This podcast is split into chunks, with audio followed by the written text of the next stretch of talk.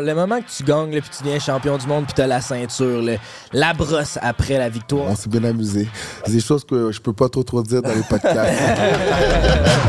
je mange boxe, je dors boxe, je vis boxe. Dès que quand je quitte cette terre, on se rappelle de mon nom. Il y a un de mes combats, disloqué l'épaule à trois reprises. J'ai boxé juste avec un bras. Comment t'en es venu à rencontrer 50 Cent? Les gars, j'ai quand même été champion du monde. La première défaite a été vraiment euh, douloureuse. Euh, je me rappelle, j'ai pleuré. Là, maintenant, toutes les haters viennent dire Ah, t'es pas bon, prends ta retraite. Et moi, je savais, je l'avais encore dans moi. Je savais que j'étais capable de revenir champion du monde. Ça m'a pris six mois, ça m'a pris un an, ça m'a pris trois ans, ça m'a pris cinq ans.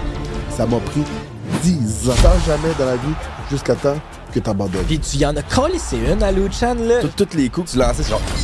C'est l'enfant chéri du Québec. Exactement. Puis moi, j'étais le mouton noir. Mais tout le monde t'essayait, toi. On a voulu me donner le rôle du bad guy. J'ai endossé le Tu rôle. vas faire un exhibition contre Floyd Mayweather? Ouais, on est en négociation. Mettons euh, sur 100, t'évalues tes chances de gagner à combien? 200. Oh shit! Hey, si ma blonde elle me tape ses nerfs, là, c'est quoi je fais, Calis? Ben, c'est pas tant compliqué. Prends un break. Ouais, pis si je suis vraiment écœuré de pas bien filer. Tire-toi une puff ou prends un break. Si ton boss te met en ciboire, prends un break.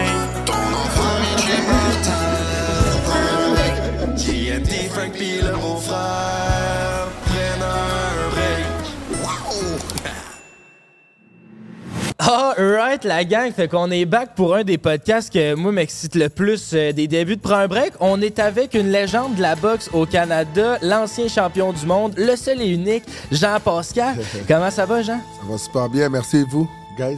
Ça va super bien, man. Super bien, merci d'avoir accepté l'invitation. Le plaisir est pour moi. Let's Gros go. matin? Ouais, gros matin, gros matin. Ce matin, je me lève, pas de voiture, je me suis rangé, mais je me suis garé hier soir devant une porte de garage, mais la porte de garage était noire, donc je l'ai pas vue. Il faisait noir, donc j'ai pas vu la porte de garage. Alors ils ont remarqué mon char, puis juste avant de venir ici, je me suis fait arrêter par la police. Euh, sûrement il devait faire son quota. Il m'a donné un ticket euh, pour mes vitres teintées. Ouais, c'est ça. Ah, c'est que ça, c'est Ouais, fait que euh, j'ai eu des meilleurs matins, disons. Ouais, ouais. bon, moi, t'es ici en ce moment. Ben, c'est ça, on apprécie que tu sois ici. Puis là, pour notre public plus jeune qui te connaît peut-être un peu moins, mettons qu'on fait un petit rundown de ta carrière. Toi, t'es devenu boxeur professionnel après ta présence aux Jeux Olympiques. Puis là, après ça, t'as eu une streak de 21 victoires d'affilée.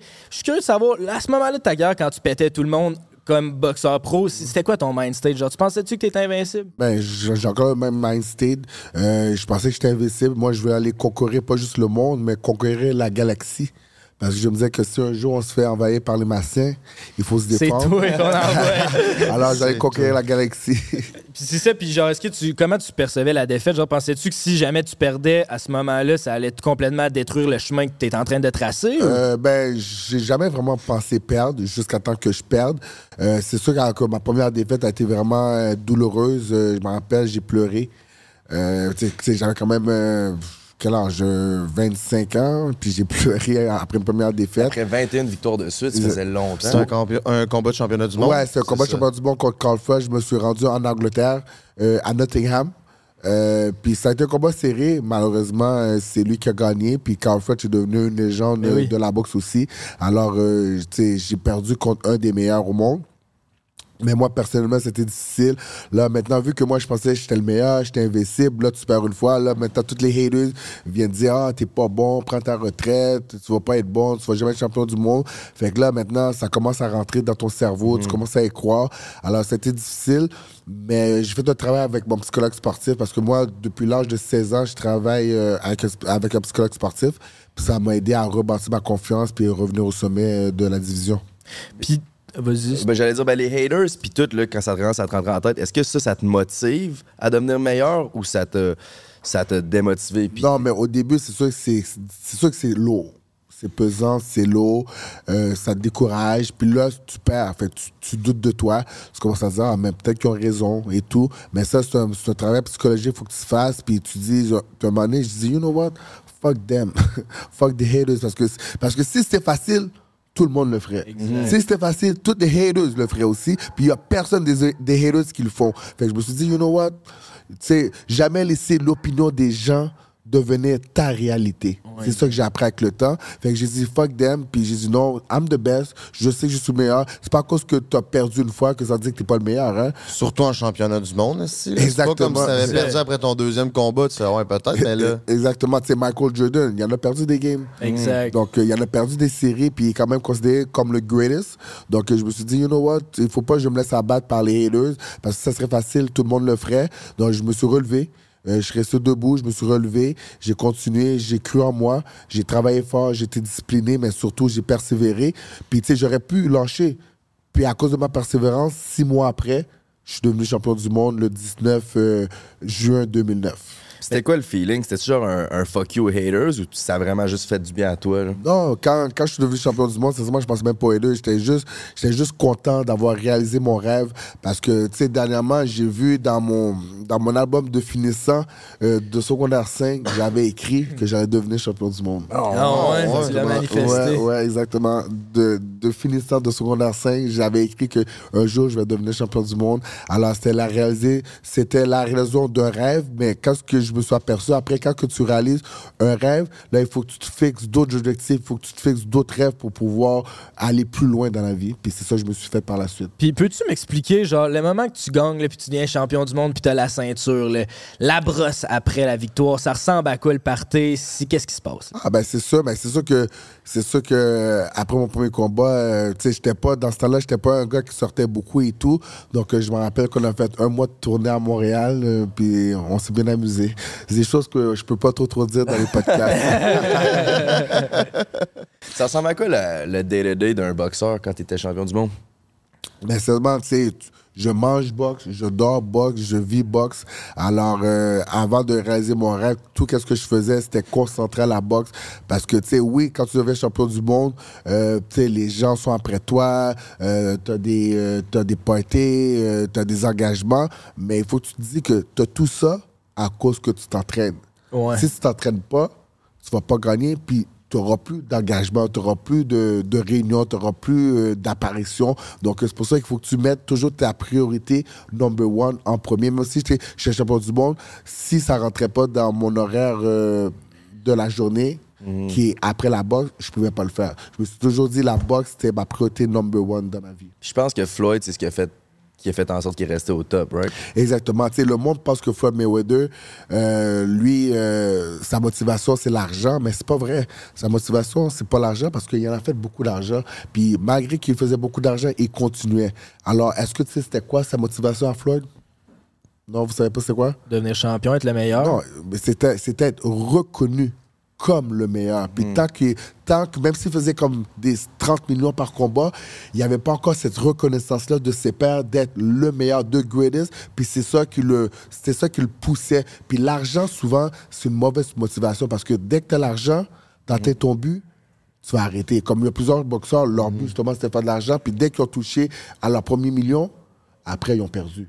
Ouais, je peux donner plein, plein, plein d'exemples. Ils ont perdu. Puis moi aussi, moi, la motivation, c'était pas l'argent. C'était devenir le meilleur de ma catégorie, devenir le meilleur de mon pays. Puis tu sais, mais ça s'est déjà arrivé que tu t'es comme un peu perdu là-dedans? Parce que tu sais, tu dis ça, mais l'argent, ça corrompt le monde. Puis à un moment donné, quand tu te mets à faire des bagues puis des millions euh, à chaque combat, j'imagine que tu dois avoir envie d'un peu plus faire le party. Puis en plus, tu connais des célébrités puis t'es tout le temps dans cette vie-là. Ouais, peu. certainement que oui, certainement que oui, mais c'est pour, pour ça que c'est important d'avoir une balance.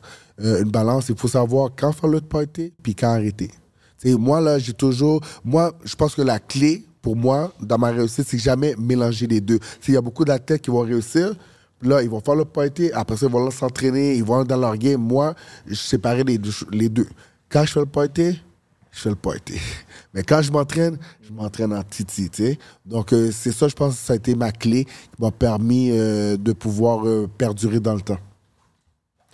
Vraiment intéressant. Puis justement, tu sais, tu dis per- perdurer dans le Puis, temps. excuse-moi, je veux Ouais, juste mettre en parenthèse, quand que je dis je fais le party, je prenais aucune drogue. La seule drogue que je prenais à l'occasion, c'était les femmes et un peu d'alcool. c'est vrai que c'est de la drogue, hein, C'est les une grosse drogue. C'est de la drogue dure. Ouais, ben les femmes, on, on va en reparler plus tard, là, je suis convaincu, mais genre, justement, tu dis perdurer, t'as quand même gardé ton titre de 2009 à 2011. Je pense que t'as perdu contre Bernard Hopkins en Oui, 2011, c'est oui. ça? Puis ça aussi, là, c'est une autre crise de légende. là. Exactement. Puis genre, le temps que tu gardais le titre, c'est-tu genre stressant parce que tout le monde est après toi? Comment tu vis, genre, en étant champion? Il faut Ben, que tu le défendes à cette heure. Définitivement, c'est quand que tu vas aller chercher le titre. C'est- plus, c'est plus difficile de rester champion que de devenir champion. Parce que quand tu deviens champion, là, tu as atteint ton objectif.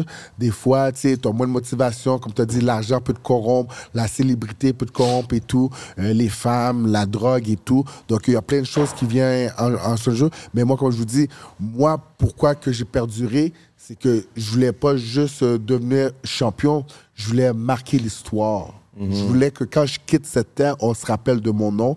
Puis quand je vais quitter cette terre-là, on va se rappeler de Jean-Pascal qui a amené toutes les grosses vedettes de la boxe au Canada, les Burn Hopkins, les Sergei Kovalev, les Chad Dawson, même Oscar De La Hoya était venu. Euh, Il y, a, il y a il y a André Berthaud qui est venu me voir boxer. Il y a Deontay Wilder qui est venu me voir boxer à Montréal. fou, raide, hein? Donc, tu sais, j'ai toujours apporté les- la grosse crème de la boxe au Canada, puis il n'y a aucun boxeur jusqu'à présent qui l'a encore fait. C'est quoi ton prochain objectif? Mais comme je vous dis, c'est important de, important de persévérer dans la vie parce que comme je vous dis, la, la première fois que j'ai voulu devenir champion du monde, j'ai perdu. J'aurais pu abandonner. Mais six mois après, à cause que j'ai persévéré, je suis redevenu champion du monde. Fait que moi, quand j'ai perdu mon titre en, 2000 euh, en 2011, je ah, je vais persévérer encore, puis je vais redevenir champion du monde. La première tentative, euh, six mois après, ça n'a pas marché. Un an après, ça n'a pas marché. Trois ans après, ça n'a pas marché. Quatre ans après, ça n'a pas marché. Il y a même du monde qui disait Ah, Jean, t'es vieux, prends ta retraite. Tu ne pourras, plus être champion du monde parce que t'es trop vieux. You don't got it anymore in you et tout. Puis moi, je savais, je l'avais encore dans le moi. Je savais que j'étais capable de revenir champion du monde.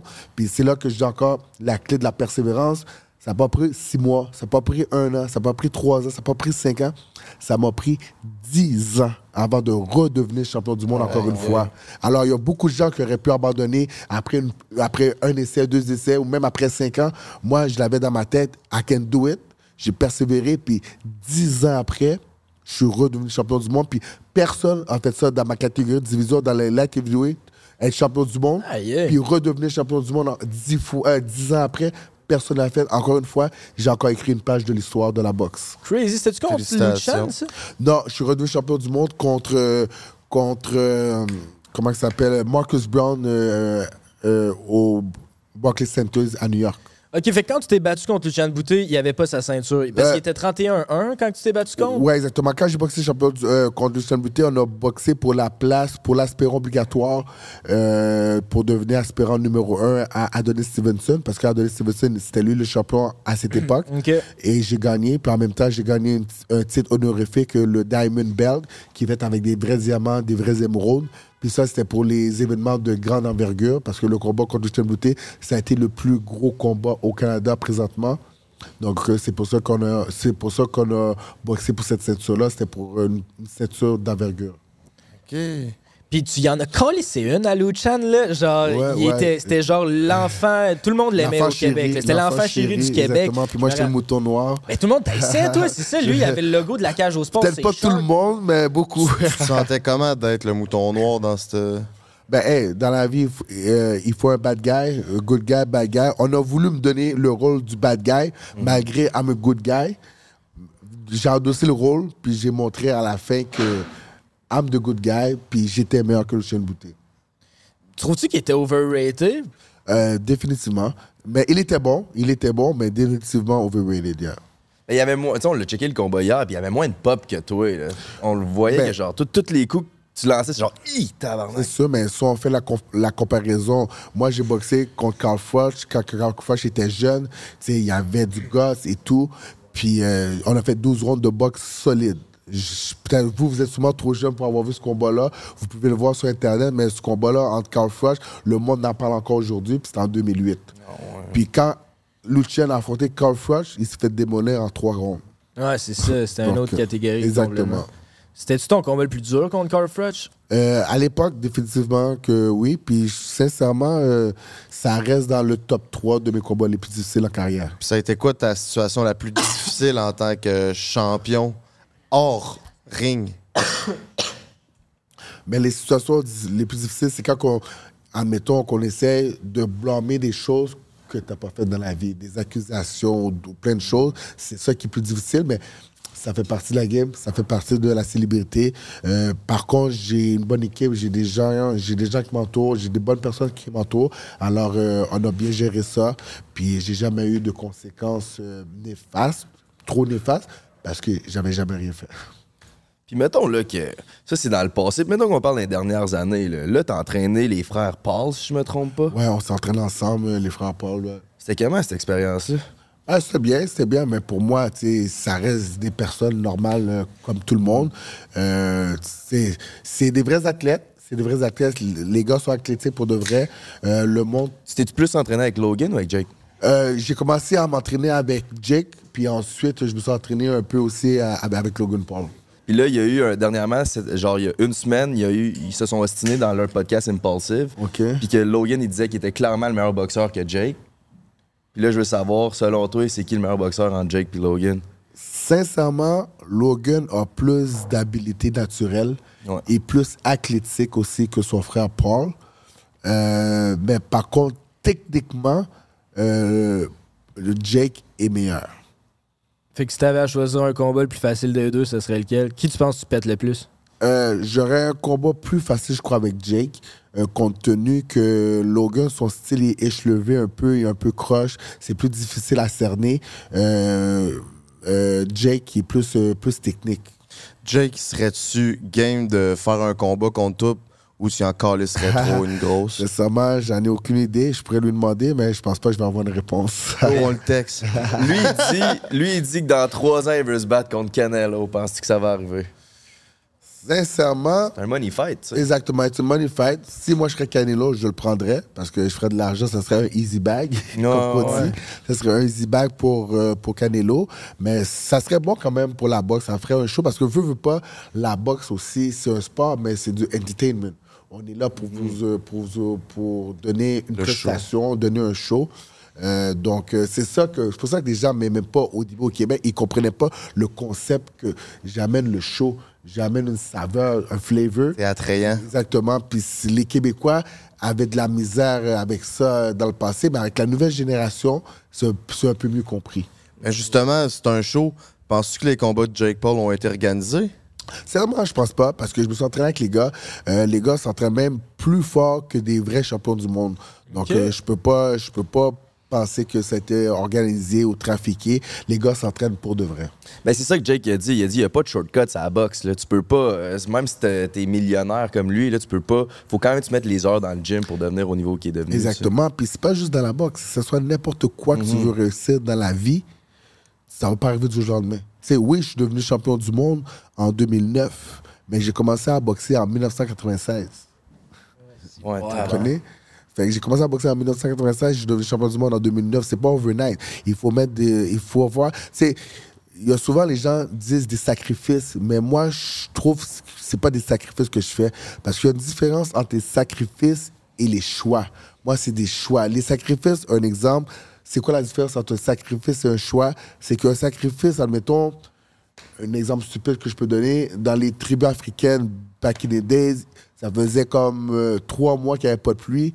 Là, ils disaient, ah, il faut sacrifier une chèvre pour que le dieu de la pluie euh, fasse pleuvoir. Là, ils sacrifiaient une chèvre, il pleuvait pas. Ils disaient, ah, une deuxième chèvre. Fait qu'un sacrifice, tu fais quelque chose, mais tu connais pas les résultats. Tu n'es pas sûr des résultats. Mais un choix, tu connais le résultat. Parce que je sais que si je choisis de bien manger, de bien dormir, de bien m'entraîner, je vais être en forme. Ça, c'est un résultat que c'est assuré. Un sacrifice, comme des fois, les parents envoient leurs enfants à l'école privée pour qu'ils aient une meilleure, une meilleure éducation, pour qu'ils deviennent plus euh, intelligents que ce soit. Ça, c'est un sacrifice qu'ils font parce que c'est pas à cause que tu envoies ton fils à l'école privée que ça veut dire qu'il va être intelligent ou qu'il va avoir un bon travail dans la Ouais. vie. Non. Mais tu sais, il y a le. Il y a le FOMO, par exemple. Comment? Il y a le FOMO, le Fear of Missing Out. Je sais pas. Tu sais, toi, au moment, là, tu sais, nous autres, on a reçu pas de côté. Lui, il a dit qu'il est allé à un party. Il a fini par se faire sucer le bat par Lindsay Lohan. Toi, comment t'as fait pour, genre, faire Hey, moi, je veux devenir champion. Fait que même si Lindsay Lohan veut me sucer le bat, je veux devenir champion, tu sais. Puis, ah, t'as-tu juste sur le bat? Ça, tu peux répondre. Jamais. ah ouais, je vais sur le bat. Mais bon, euh, sincèrement, ça paraît pas peut-être, mais je suis un gars quand même assez pudique. Euh, donc, euh, je m'aurais pas fait sucer le bat dans un party. Euh, mais, comme je dis, c'est, c'est OK. Moi, comme je vous dis, les femmes étaient là avant que je sois sur la Terre, sont là pendant que je suis sur la Terre, puis ils vont être là quand je vais partir de la Terre. Fait pourquoi te concentrer sur ça quand que ton but ultime, c'est de devenir champion du monde? Concentre-toi là-dessus, puis après ça, tu vas en avoir des femmes. Tu peux faire le pointé comme, tu sais, pourquoi faire le pointé maintenant quand que tu peux faire le pointé après? ben oui, puis après ça, t'as toutes les, les femmes. T'as-tu déjà une blonde pendant ta carrière? Euh, oui, j'ai déjà fréquenté euh, de jeunes demoiselles. Est-ce que ça nuit? Parce que, tu sais, des fois, on dirait, moi, une blonde, ça me donne envie de rester collé dans le lit, puis ça me donne moins envie d'aller faire des push-ups, genre. Ben, Il vient d'être en couple, à la place d'y aller 5-6 fois par semaine au gym, il va plus 3-4 fois. Tu sais, ça, ça- mais- Je vais encore, tu sais, mais moins, c'est genre... que c'est que la personne qui t'accompagne dans ton couple doit doit t'amener à un autre niveau. Elle peut pas si si t'es avec une femme ou, ou, un- ou un- un- une femme est avec un gars puis vous restez au même niveau, c'est pas bon. Il faut que vous poussiez les deux à, à, à élever, à aller plus loin dans la vie. Puis si là ta femme dit ah, reste dans le lit, puis elle sait que ton but c'est de devenir champion du monde, c'est pas la bonne femme pour toi. Non, next. Tu comprends? Exactement. Bonne réponse. Puis t'as dit, le, euh, pour revenir à la boxe, t'as dit, le, le but de la boxe, c'est de faire du entertainment aussi. Toi, dernièrement, ça a été annoncé que tu vas faire un exhibition contre Floyd Mayweather? Ouais, on est en négociation. Euh, Money Floyd veut faire encore de l'argent.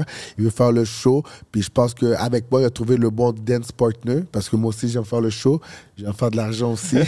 Alors, euh, s'il est sérieux, s'il est sérieux, un combat entre moi puis Floyd pourrait faire, euh, encore une fois, l'histoire au Canada. Le plus gros combat au Canada euh, depuis Lucien Boutet et Jean-Pascal. Alors, ce serait quelque chose d'excitant pour la ville et le pays aussi. Ça pourrait te rapporter combien un combat de même? Une coupe de millions. Mais, mais quand même, je pense que dans tous ses derniers opponents, parce qu'il fait juste des exhibitions maintenant, c'est lui qui a le plus de chances de Et- gagner. Exactement, parce qu'il fait des émissions contre des, contre des YouTubers. Deji. Ça. Ou sinon des gars kickboxers. Je pense qu'il a été au Japon. Là, ça va être la première fois qu'il va affronter un legitimate boxer, un five-time world champion. Alors, les gens vont être intrigués de voir Floyd monter de poids parce que moi, je peux pas descendre à 150 livres. Il faudrait qu'il monte dans ma catégorie à 175 ou sinon, on préfère cash weight. Puis contre un vrai boxeur, alors les gens seraient vraiment intrigués.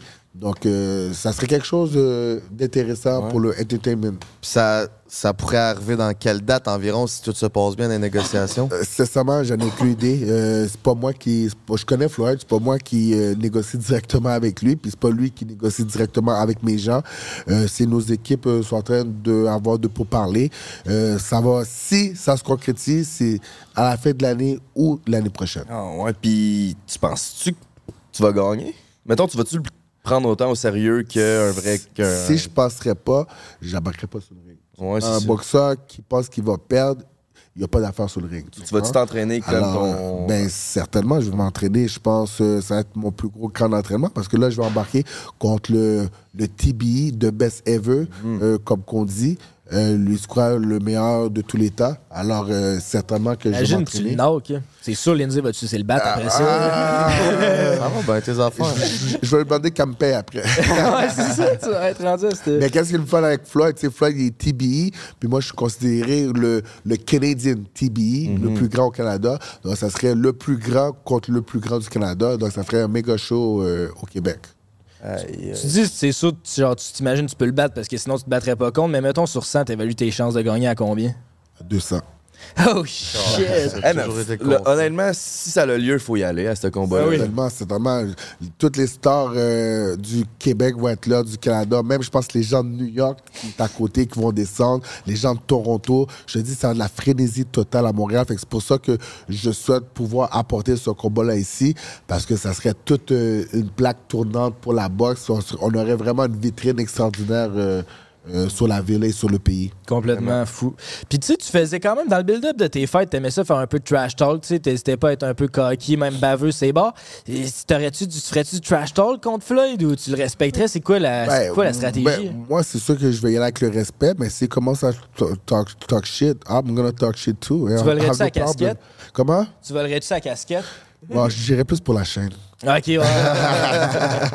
Plus d'argent à faire. Exactement. Fait que euh, non, mais ça, c'est ça, c'est fou. Puis aussi, c'est ça. Là, on parlait de trash talk. Je vais continuer un peu sur la- ma lignée de pensée avec le trash talk. Tu sais, Lucien, tu disais, là, il y avait quand même du monde qui était de ton bord au Québec, mais la plupart du monde prenait pour Lucien Oui, Bouté. Quand t'es arrivé, c'est-tu intimidant d'avoir la foule qui est contre toi, puis en plus, tu te bats à domicile?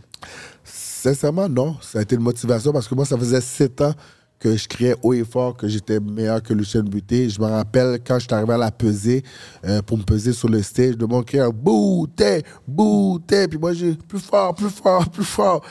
Ça me pompait. Euh, puis on disait. On disait que je parle trop, je parlais trop. Fait, ah, fait que, ah oui, je parle trop. Fait que quand j'étais arrivé pour faire le face-à-face avec Lucien Bouté, je me suis mis un tape sur la bouche. Ouais, un tape sur la bouche, c'est encore pour le show, tu sais. Puis le monde, oh shit, ça fait parler les gens et tout. Euh, donc, comme je vous dis, tu sais, à la fin de la journée, oui, on fait de la boxe, mais il faut donner un show. Puis je pense que j'excelle bien là-dedans. Puis moi, euh, tous, tous, toutes ces choses-là qu'on disait que Lucien était ci, Lucien était ça, moi, pour moi, je prenais ça comme la motivation pour montrer aux gens que I'm the king. Ouais, ouais, ouais.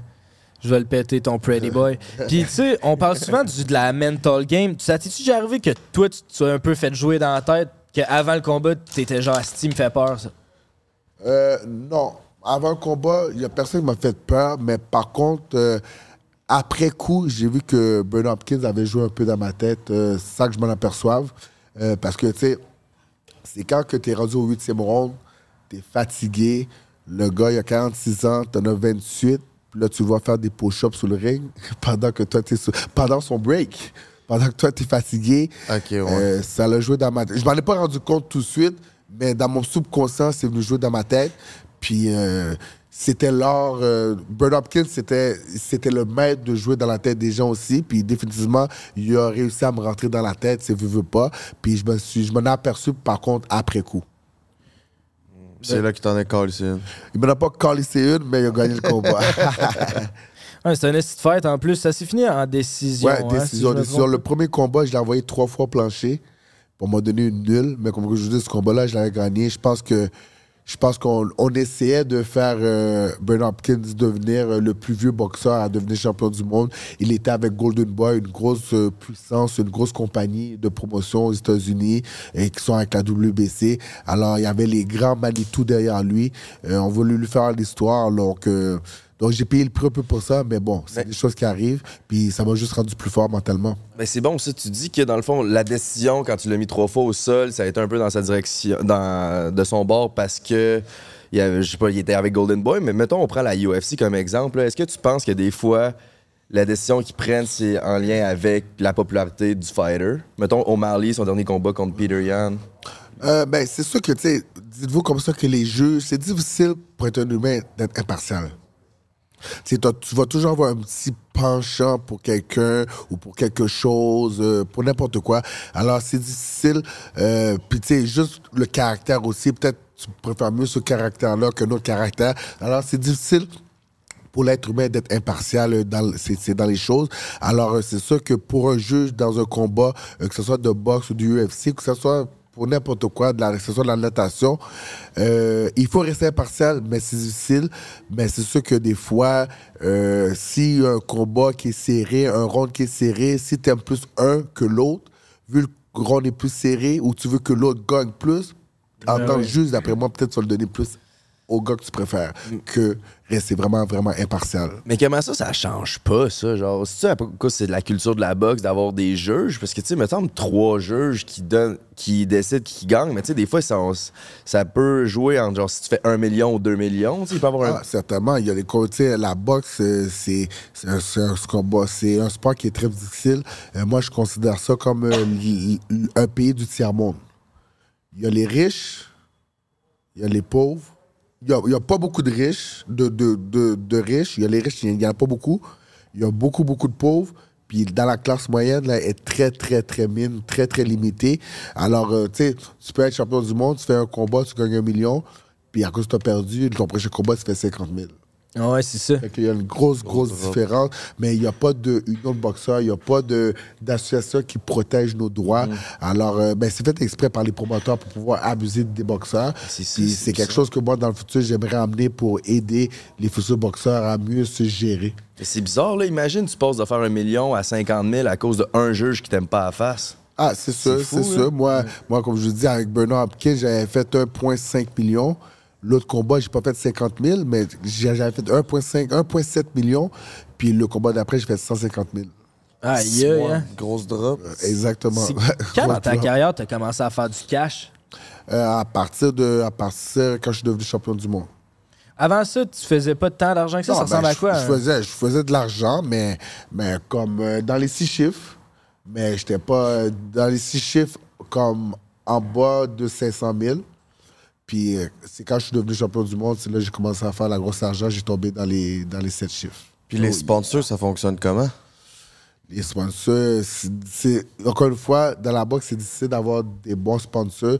Tu sais, si on regarde, il n'y a pas beaucoup de boxeurs qui ont des gros, gros, gros sponsors. C'est vraiment les tops qui vont avoir des Nike, qui vont avoir des si, mais c'est difficile euh, dans la boxe. euh, contrairement si on regarde le tennis, qui va commencer, euh, c'est Rolex qui va commencer des joueurs, des tournois. C'est parce que c'est un sport de combat puis c'est moins bien vu? D'après moi, je pense que oui. C'est que dans le temps, les boxeurs aussi avaient mauvaise réputation. Tu sais, si on regarde ici, les Hilton, tu sais, ils ont fait Ah la pluie ouais, beau temps. Euh, mais tu sais, les boxeurs se sont raffinés. Moi, je suis un ancien étudiant en technique policière. Je viens pas de la rue. euh, je viens pas du ghetto, euh, j'ai fait mes études, j'ai été bien élevé. Alors, euh, c'est sûr que les gens ont changé, mais on dirait que les compagnies euh, ont peur de s'investir dans la boxe ou avec des boxeurs. Puis tu te prépares, tu te prépares com- comment mentalement avant un combat? Tu médites-tu? Tu tu un, un prof en développement spirituel? Ben, la première chose, c'est l'entraînement. Je m'entraîne dans le temps que. je- dans, dans mon jeune temps, disons, parce que je suis rendu à 40 ans maintenant, les gars. Donc, euh, dans mon. 45? je- Non, 40, 40. Ok, 40. Veux-moi pas trop, là. 40, 40. 45 dans 4 ans. Je vais avoir 41 cette année, par Ah, mais tu le caches bien, là, Donc. Merci. Mais je m'entraînais dans mon jeune temps, je m'entraînais euh, six fois semaine, euh, 40 heures semaine. Euh, donc, euh, c'était des grosses journées, des, journées de deux, trois entraînements par jour. Alors, euh, c'était vraiment un travail à, à temps plein pour moi. Euh, puis maintenant, par contre, avec l'âge, justement, il faut savoir connaître son corps. Puis je peux plus m'entraîner aussi fort parce que je vais me brûler. Fait que maintenant que je suis rendu plus vieux, ça va être des entraînements euh, plus courts, avec moins de fréquence. Maintenant, je m'entraîne quatre fois semaine, cinq fois dans le top, au lieu de, au lieu de six fois à deux, trois fois par jour. Combien d'heures par semaine? Aujourd'hui? Maintenant, je peux dire, je peux, euh, je peux 25 environ. OK. 25 heures. C'est ma moitié, quand exactement. Parce que maintenant, j'ai rajouté le repos. C'est avant, quand j'étais plus jeune, euh, je pourrais, en chaque entraînement, je pouvais prendre un 4 heures de pause. Maintenant, à chaque entraînement, j'ai besoin d'un 6 à 8 heures de différence Ouais, c'est pour ça. la récupération. Ben moi, c'est en fait, c'est la même ordre d'idée. là. C'est l'affaire du sexe avant un combat. là. C'est-tu vrai, cette histoire-là, là, qu'il faut pas. Tu peux pas venir deux semaines avant ou y avait-tu. Ça a-tu rapport ou c'est n'importe quoi? Euh, J'allais dire de demander à, à la fille là-bas, là, mais c'est une joke. c'est une joke, les gars. Non, mais. non, j'allais dire, sincèrement, moi, je crois à ça. Je crois à ça parce que moi, 30 jours avant mes combats, euh, je fais rien. Il n'y a pas de branlette, il n'y a pas d'éjaculisation, il n'y a rien, il n'y a pas de sexe. Ça sert à quoi de, de commencer? Si tu peux pas éjaculer, tu sais? Donc, euh, Ouais, pendant c'est juste 30 jours, je fais rien. Puis ça, tu sais, parce que si on pense bien, les gars, la testostérone, c'est l'hormone mâle qui nous rend agressifs. Fait qu'à chaque fois que vous, le- que vous venez, dans le Libérer. fond, vous libérez exactement, qu'est-ce que vous voulez faire la première chose? Petite sieste. Exactement. Dormir. Exactement. Fait que ça vous rend un peu plus mou. Ça rend... Moi, je vous dis, essayez de venir debout, les gars. Vos jambes vont shaker. Ouais. Fait, que- fait ça puise dans les jambes, ça nous rend plus mou, plus ça. Fait imagine pendant 30 jours, tu gardes ça en dedans de toi. Comment tu vas être un lion, un tigre sur le ring? Mhm. C'est là que Lucian en mange une crise. Exactement. Puis après ça, elle, a passe au bat après. C'est quoi le feeling? J'avoue qu'avec toi, elle doit passer au Après 30 jours, après 30 jours, c'est quoi le feeling? Là? C'est quoi le feeling? Non, non, tu On fait des jokes Chris, personne. sur la même, euh, sur la même euh, longueur d'idée, on a un cadeau Eros, mais Oh, avant, pour Eros, de te donner un cadeau, faut que tu nous contes une anecdote célibataire. Fait que j'imagine dans ton jeune temps, t'as sûrement des bonnes anecdotes à nous conter. Ça peut, c'est pas besoin d'être sexuel. J'ai été au lit avec Anne-Marie Lozic. Calisse, ça, c'est bon. Hey, ça, ça vient de faire le teaser. Raconte-nous ça, mon mignon. Vous pouvez regarder sur YouTube, c'est sur YouTube. Ah, on va mettre une image. Benny rajoute ça en arrière, c'est sûr. C'est ça que je dis, vous allez voir. Vous allez voir. Ben, juste ça, c'est une bonne anecdote. J'en dis pas Et plus. comment, comment ça s'est arrivé que tu couches avec Anne-Marie Lezic? J'ai jamais dit que j'ai couché avec Anne-Marie Lozic. J'ai dit j'ai été au lit avec Anne-Marie Lozic. Ah, ok, ok. C'est ça. Un side jerk, là. Oh, ben, Chris, tu mérites ton cadeau. Parfait, merci. Break 15, mon minou, c'est envie de 15% de rabais sur tout en, sur baby. Chinois. C'est sûr que tu vas en fendre. Oh shit, ok. Ok, ok, ok. Ben, c'est gentil. Je pense pas que j'en ai vraiment besoin. Ben, c'était pour donner un break à la fille l'autre bord du ring depuis tantôt, là, ouais. Laisse-la dormir un peu. C'est vrai, c'est vrai, c'est vrai. Peut-être que toi, tu dors pas trop, mais elle a le droit. esti. C'est Ben oui. ça, c'est genre à un moment donné. Mais ça, c'est- ça, c'est. le perfect size. Ben, ça, puis c'est le happy. Fait que je connais pas tes préférences, mais il y a un bord, c'est un vagin, puis l'autre bord, c'est une bouche. Fait que tu peux te faire sucer ou tu te fais envaginer. Tu sais, ça, c'est à ta préférence. euh. Chef, tu tu testé? Merci les gars, j'apprécie, j'apprécie. Ça fait plaisir. tu nous donneras des reviews, là. Parfait. Dans toute ta carrière, là, tu tu n'as rencontré du monde, là. Y a-tu une fois que t'as été plus starstruck? C'est qui que t'as rencontré que t'as fait What the fuck, est-ce que je suis rendu hot?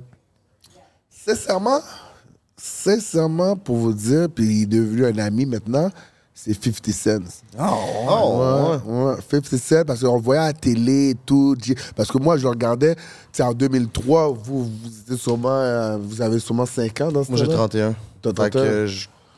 En deux... ouais, j'avais 12, 13. Exactement. Moi, j'avais, j'avais, j'avais 20 ans dans ce temps-là. Je le voyais à, euh, je le voyais à la télé, euh, tout ça avec son G-Unit, il paraissait méchant, il paraissait mine et tout. Il s'est fait tirer cinq fois. Mais quand j'ai appris à le connaître, là, 50 Cent, chic type. Il est pas gangster pour deux scènes. Euh, il est vraiment gentil. Il est vraiment comme genre approchable. tu sais. Il pas, sais, il va pas avoir. euh, euh, tu sais, il y a certaines stars qui vont te voir, qui vont. Mais lui, il va prendre le temps de te parler, à te connaître et tout. J'ai vraiment été impressionné. Puis comme je vous dis, c'est un ami. Puis il m'a même déjà invité chez lui euh, dans la maison de Mike Tyson parce que lui, il a acheté la maison de Mike Tyson euh, au Connecticut. Je connais aussi euh, Rick Ross, qui est, qui est en fin de semaine à Montréal euh, pour le festival euh, des Montgolfières. Puis lui, il a acheté la maison de Evander Holyfield. Puis je suis allé le voir chez lui aussi, euh, Rick Ross, euh, dans la maison, dans l'ancienne maison de Evander Holyfield. Puis comment t'en es venu à rencontrer 50 Cent? Les gars, j'ai quand même été champion du monde. non, mais comment... La première rencontre, c'était où? C'était Ben, quoi? C'était comment? un, c'est un fan de boxe aussi, 50. Ok. C'est un fan de boxe. Euh, puis à un moment donné aussi, il voulait partir sa, sa compagnie de promotion de boxe. Puis je l'ai rencontré à Las Vegas. Euh, il est venu me voir au gym et tout. Je suis allé dans son gym. euh, je- On était au studio.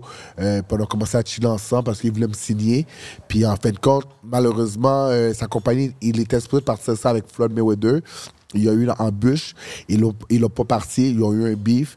Puis après ça, il a laissé ça à, à l'eau. Mais on est toujours resté amis. Il était à Montréal, voilà, quelques semaines. Puis euh, j'étais avec lui. Aïe, aïe, ça, c'est complètement malade. Nice.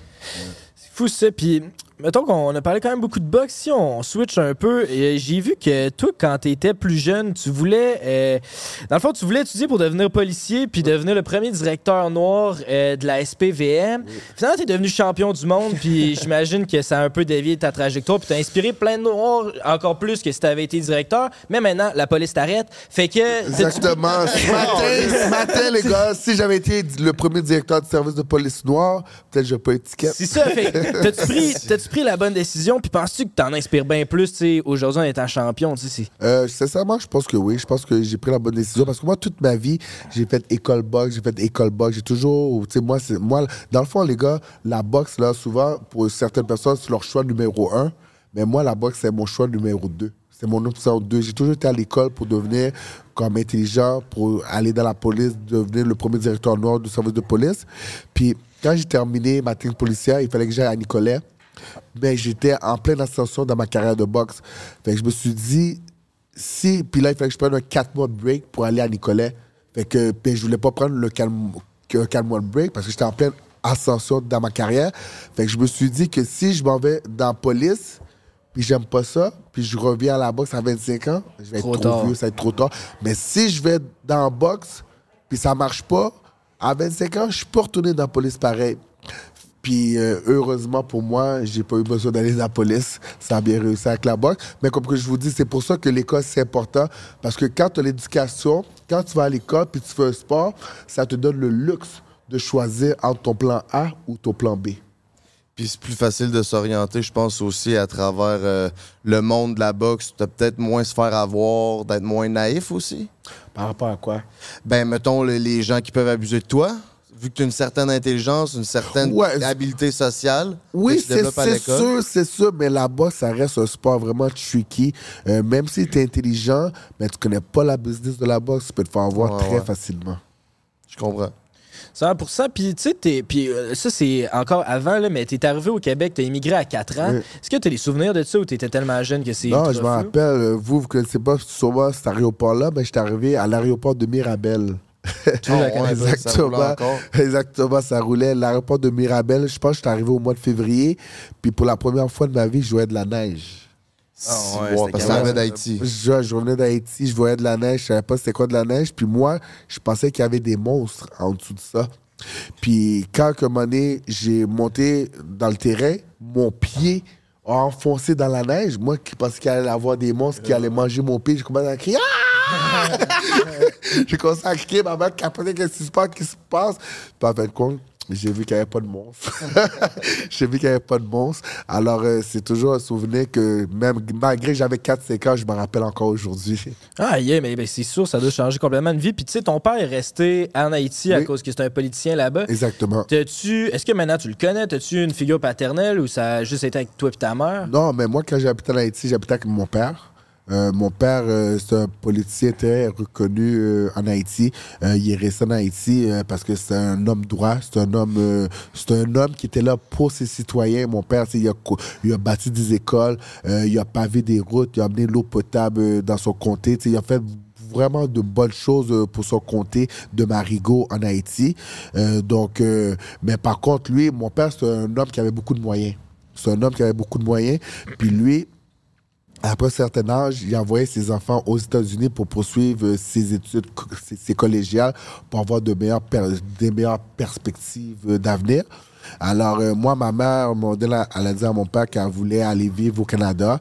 Donc, euh, j'habitais avec mon père. Fait que mon père m'a laissé partir avec ma mère pour aller au Canada parce que dès mon jeune âge, je vais avoir des meilleures perspectives, des meilleures options. Alors, j'ai quitté mon père en Haïti pour venir m'installer avec ma mère euh, au Canada. Mais au Canada, j'ai quand même eu une figure paternelle euh, que je considère comme mon vrai père aussi, François Laporte. Euh, mon, mon père biologique est décédé malheureusement en 2008, en 2018, je veux dire, pendant que j'étais dans un camp d'entraînement à Porto Rico. J'avais un combat contre Dimitri Bivol. Il est décédé. Oui, exactement. Puis pendant mon camp d'entraînement, j'ai dû interrompre mon camp d'entraînement pour retourner en Haïti. C'était la première fois depuis que j'avais quitté Oh. Haïti que je retournais euh, dans mon pays pour les funérailles de mon père qui a eu des funérailles nationales, compte Oh, tenu que c'est ouais. un politicien. Euh, puis c'est là que j'ai vu comment que mon père était reconnu puis grand parce que tout le comté est sorti. Euh, il y a eu deux funérailles dans la même journée, tellement qu'il y avait des gens. Alors, alors je sais qu'aujourd'hui, j'ai des gros souliers à chausser pour devenir comme mon père. Puis ça a été comment de retourner pour la première fois dans ton pays après tout ce temps-là?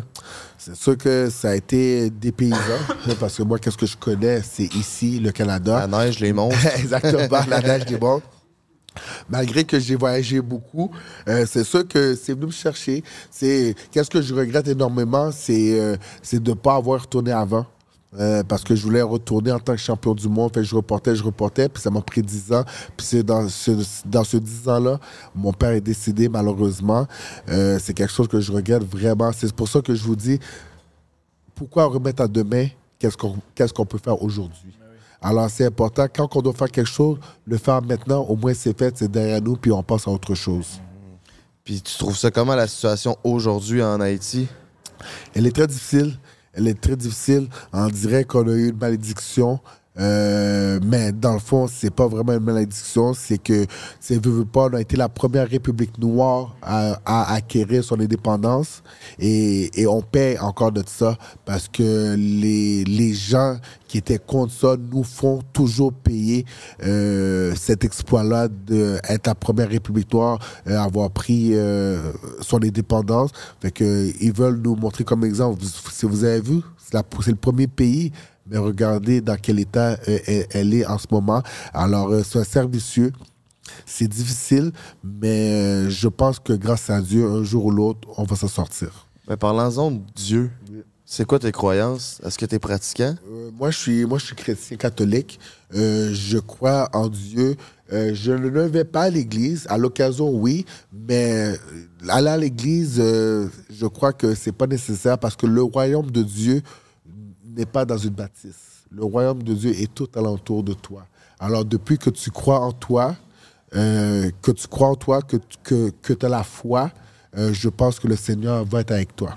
C'est beau ça. Puis, euh, mais moi, je, serais curieux de revenir juste le bout où Haïti, là, tu parles que c'est la première république noire. C'est qui qui leur met des bâtons dans dans les roues pour pas que ça qui s'émancipe? C'est ça, je comprends pas. C'est qui? Ben, c'est les, les, les règles. On a, on a fait la guerre pour avoir notre indépendance, puis on a, eu, on a dû payer une dette à la France euh, pour être reconnu. Quand tu fais la guerre, tu n'as pas de dette à payer à personne. Tu comprends? On a eu une dette pour se faire reconnaître. On a eu des embargos euh, par les Américains, par les, par les Européens et tout, euh, pour nous bloquer. Aujourd'hui, c'est sûr que les Haïtiens ne cèdent pas non plus.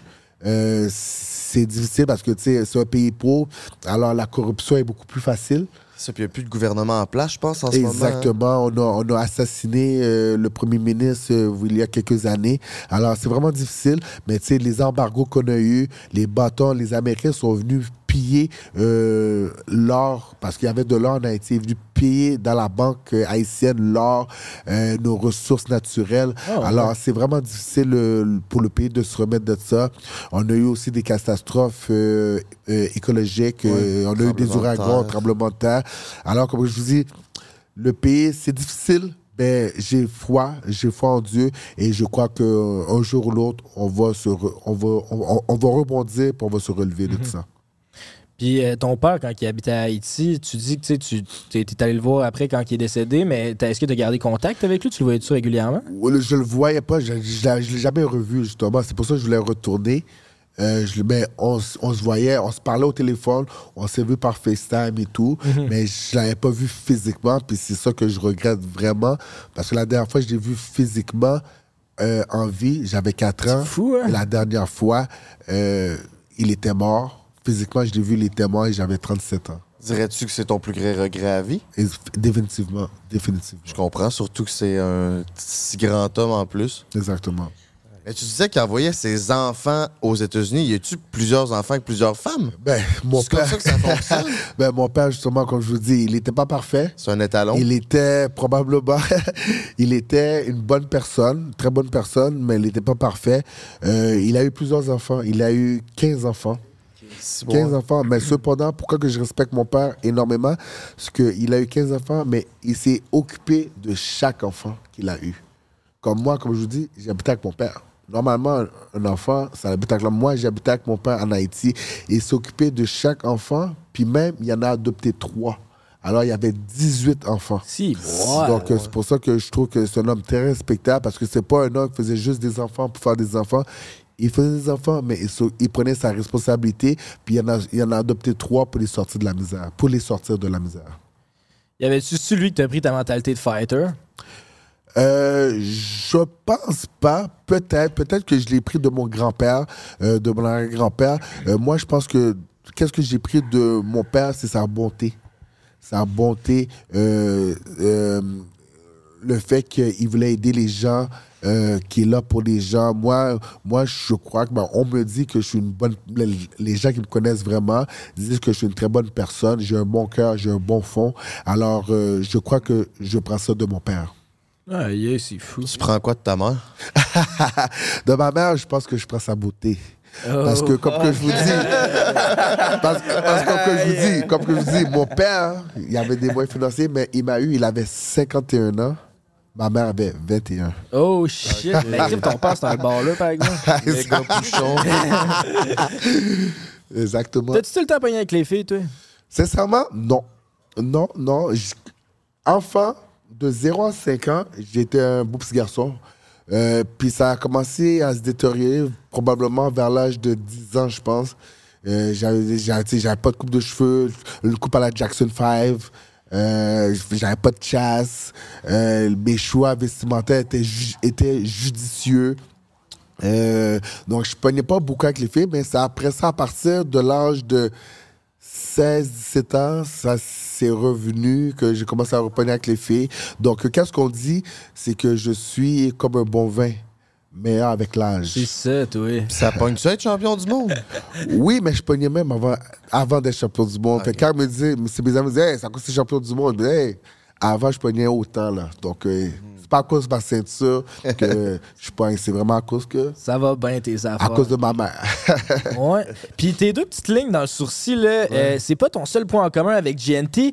Euh, Jay va se battre aussi. Ben, en fait, peut-être que Jay va faire un combat d'influenceur au Québec. Là. Il est en train de Ah, checker je ça. me l'ai fait offrir hier. là. ah oui, contre qui?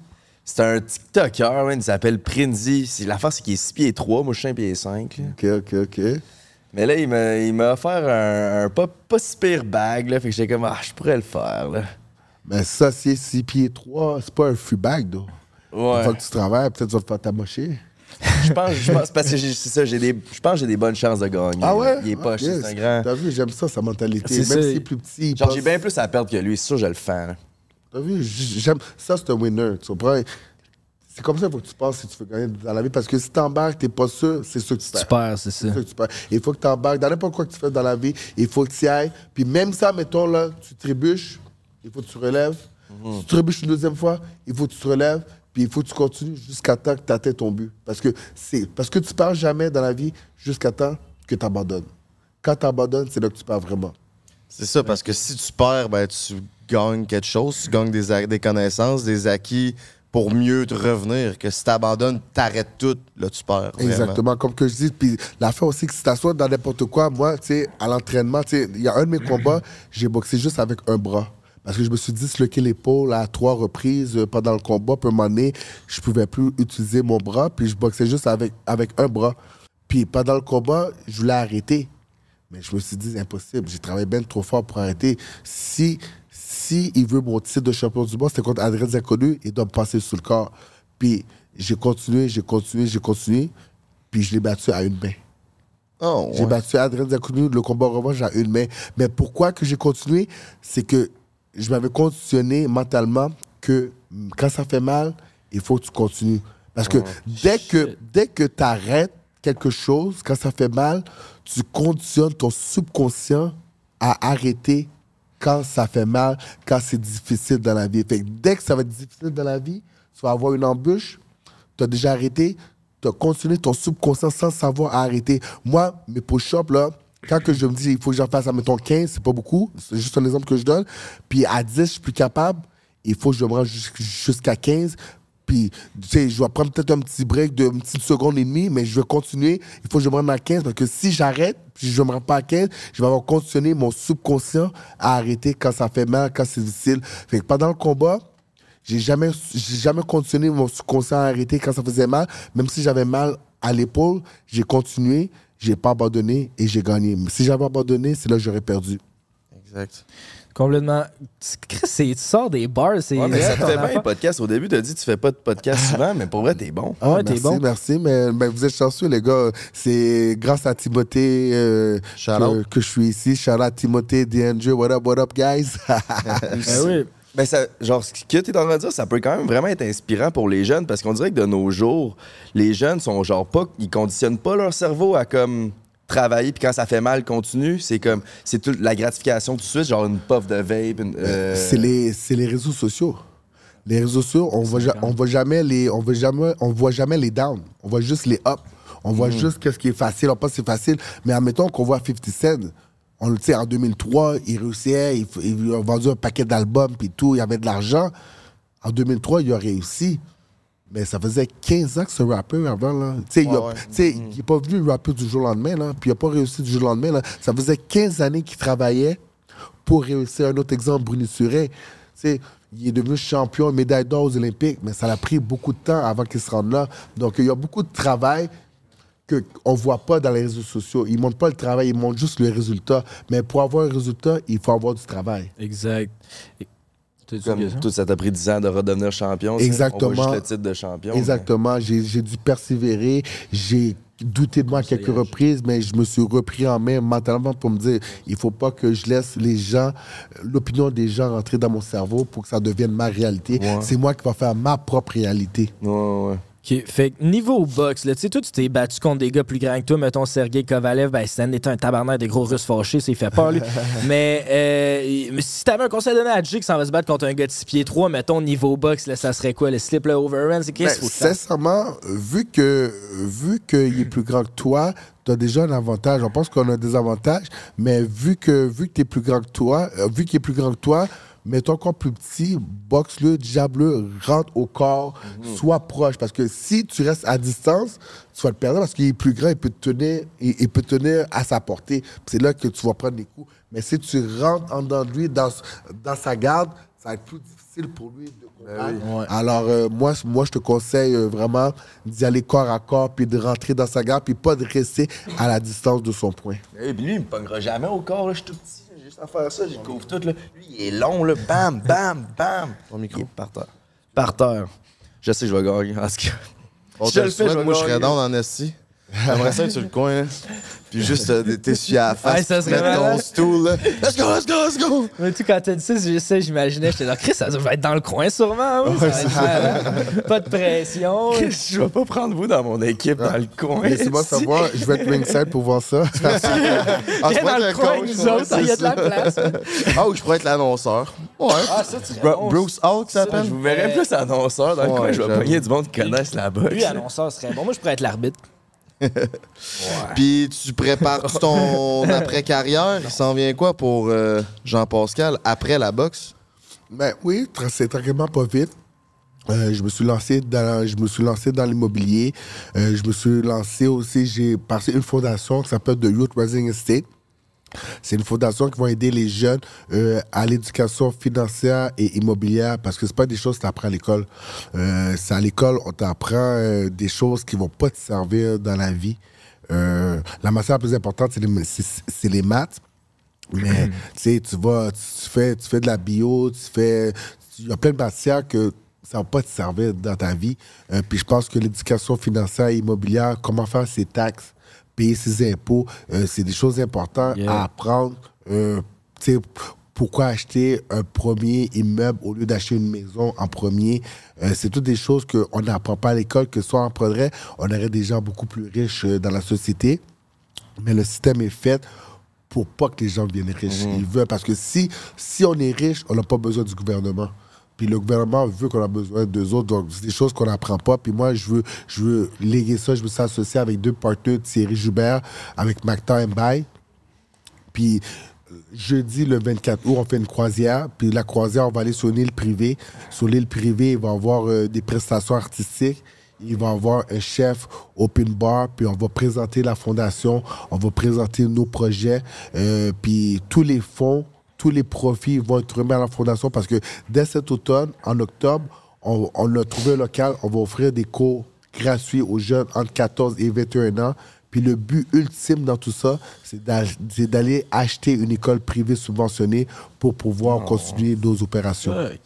On te souhaite bonne chance dans cette Merci. Il y a eu- démarche-là. C'est vraiment Il y a eu l'école de LeBron James, qui a une école. Donc, euh, moi, j'aimerais ça avoir ma propre école aussi avec une partenaire pour pouvoir redonner aux jeunes. Ce serait fou. Ben, c'est vrai que le système nous conditionne un peu à être des moutons. Là, tu sais. on te fait dire, on te dit quoi faire, tu le remets deux jours plus tard. L'immobilier, c'est un, bon, c'est un bon levier euh, pour les jeunes pour acquérir une indépendance financière, être riche, puis, à Mm. part- puis par la suite, euh, réaliser nos rêves. C'est ça. Je pense que c'est ce qui est pas transmis dans la société, c'est d'acquérir l'économie d'abord, puis tu verras ensuite. Exactement. Tu sais, moi, exemple, C'est quand que je faisais, quand, mettons, j'avais 25 ans, j'avais aucune dette, je viens faire 2 millions dans un combat. Au lieu d'acheter ta première première maison, là, t'achètes des immeubles, tu mets des mises de fonds, les gens payent, payent ton hypothèque dans le fond.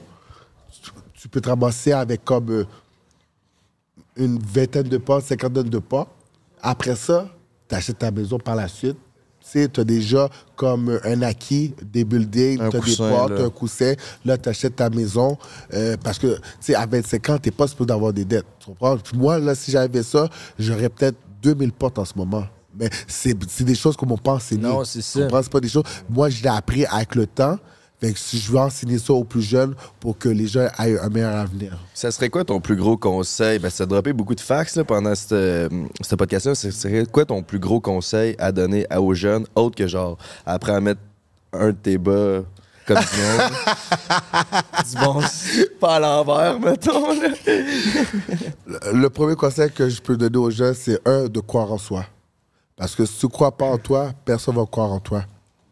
Puis le deuxième conseil que je peux te dire, c'est de, dans le fond, c'est les clés du succès qui m'ont qui m'ont permis de réussir dans ce que je fais dans la vie. Puis ces clés-là, c'est pas juste pour le sport. C'est des clés qui vont te permettre de réussir dans ta vie en général. Puis si, puis si tu appliques ces trois clés-là, je te garantis que tu réussis. C'est sûr à 2000% Les trois clés, c'est très facile. C'est le travail, la discipline et la persévérance. Puis il faut que tu tous ces trois-là parce que des fois, tu peux travailler, tu peux être discipliné, mais tu échoues. Si tu persévères pas, tu abandonnes, tu as échoué, tu as perdu. Mais si tu persévères un jour ou l'autre, c'est sûr à 100%, tu vas arriver. Je te dis pas que tu vas réussir dans un mois. Je te dis pas que tu vas réussir dans deux ans. Je te dis pas que tu vas réussir dans dix ans. Mais un jour ou l'autre, tu vas réussir parce que regardez, 50 Cent, ça m'a pris 15 ans. Moi, ça m'a pris 15 ans. Bruni, ça a pris 15 ans aussi. Donc, euh, si tu n'abandonnes pas, tu continues, tu persévères, tu travailles fort, discipline, persévérance, c'est ça que tu réussis dans la Des vie. fois, ça t'apporte des opportunités. Tu, tu, tu, tu, tu grindes dans une branche, puis des fois, ça peut t'apporter des opportunités que jamais t'aurais cru dans une autre branche. Oui, exactement. Définitivement. Puis comme je vous dis, que ça soit au travail, tu veux une promotion, que ça soit, que ça soit à l'école, que ce soit à la boxe, même dans tes relations amoureuses, les gars, ces trois clés-là fonctionnent parce qu'il faut que tu travailles ta relation pour qu'elle fonctionne. Il faut que tu sois discipliné parce que si tu vas à droite puis à gauche, puis tu te fais pogner, elle va te crisser là. tu comprends? Donc, euh, c'est pour ça qu'il faut que tu sois discipliné. Puis des fois, tu peux travailler ta relation, tu peux être discipliné, puis il peut avoir des embûches, il peut avoir des embûches, mais si tu abandonnes, tu lâches, c'est là que tu vas avoir choix. Mais si tu persévères dans ta relation pour essayer de la fixer, tu restes discipliné, tu travailles, ta relation va réussir à la fin. Aussi avec la persévérance, tu sais, moi j'ai vraiment pas l'expérience que toi t'as, mais je rajouterais peut-être aussi la, la passion, parce que si t'as- si t'es pas passionné, tu peux pas tant persévérer. Ah, définitivement. Il faut que, il faut que tu aimes ce que tu fais. Puis il y a tellement de gens de nos jours qui font un travail qu'ils n'aiment pas. Donc, euh, c'est important de aimer faire ce que tu veux. Parce que moi, c'est la boxe, c'est mon travail. Mais pour moi, c'est pas un travail, c'est une passion. Euh, si si j'avais été directeur du service de police, ça n'aurait pas été un travail pour moi parce que ça a été une passion. Que C'était ça que je voulais faire, c'est ça que je rêvais dans ma tête. Alors, il faut que tu sois définitivement passionné de qu'est-ce que tu fais pour réussir. As-tu d'autres passions comme faire des casse-têtes ou euh, colorier? Des cupcakes. Ben, c'est ça, non. Là, maintenant, ma passion, c'est de redonner. C'est de redonner aux plus jeunes. Euh, c'est d'aider la nouvelle génération, les gars comme vous, euh, de transmettre mon savoir. Qu'est-ce que, qu'est-ce que je sais maintenant? Si je l'avais su à 21 ans, probablement je serais milliardaire en ce moment. Donc, euh, si- donc mon but, c'est de redonner à la jeunesse. Très Moi, belle. je euh, pense que ça finit. Moi, je trouve que ça finit vraiment sur une bonne note, là, personnellement. T'as vraiment été magnifique. Un gros merci pour J'ai vrai, apprécié pour, les gars. ton temps. Merci beaucoup pour ton temps. Jean-Pascal, où c'est qu'on peut te retrouver euh, sur le réseau? Ben, on peut me retrouver sur mon IG. euh, si vous m'envoyez des DM, j'essaie de. J'en reçois beaucoup. Euh, j'essaie de répondre le plus souvent possible. Euh, ben, on peut me rejoindre sur mon IG à Jean-Pascal Champ, sur Twitter Jean-Pascal Champ ou sur mon Facebook Jean-Pascal. Oh yeah. Ben Chris, un gros merci d'être venu sur le podcast, Champ. On Merci. était bien content de te recevoir. T'étais un de nos invités qu'on était le plus Vraiment. excités. Fait que c'est tout en ton honneur. Mais t'as pas arrêté, là, sur le chemin de retour. puis- Puis moi, euh, d'ici le combat, guys, je vous dis de garder le punch. Ah ouais. Oh yeah! Merci d'avoir été là, mes petits minous. C'est Frank the Draper à l'animation avec mon beau-frère, GNTits Productive. Merci à Silver Tooth de nous avoir accueillis dans leur gym dans NDG. Mon coco, viens essayer ça. Aussi, merci à Eros et compagnie.com. Baby, de nous propulser euh, toujours là. Euh, that's it, that's all. That's it, that's all. On se revoit la semaine prochaine. Peace Ou sur. Patreon si t'en veux 20 minutes de plus. Gang. Prends un break pour l'été. Prends un break toute l'année.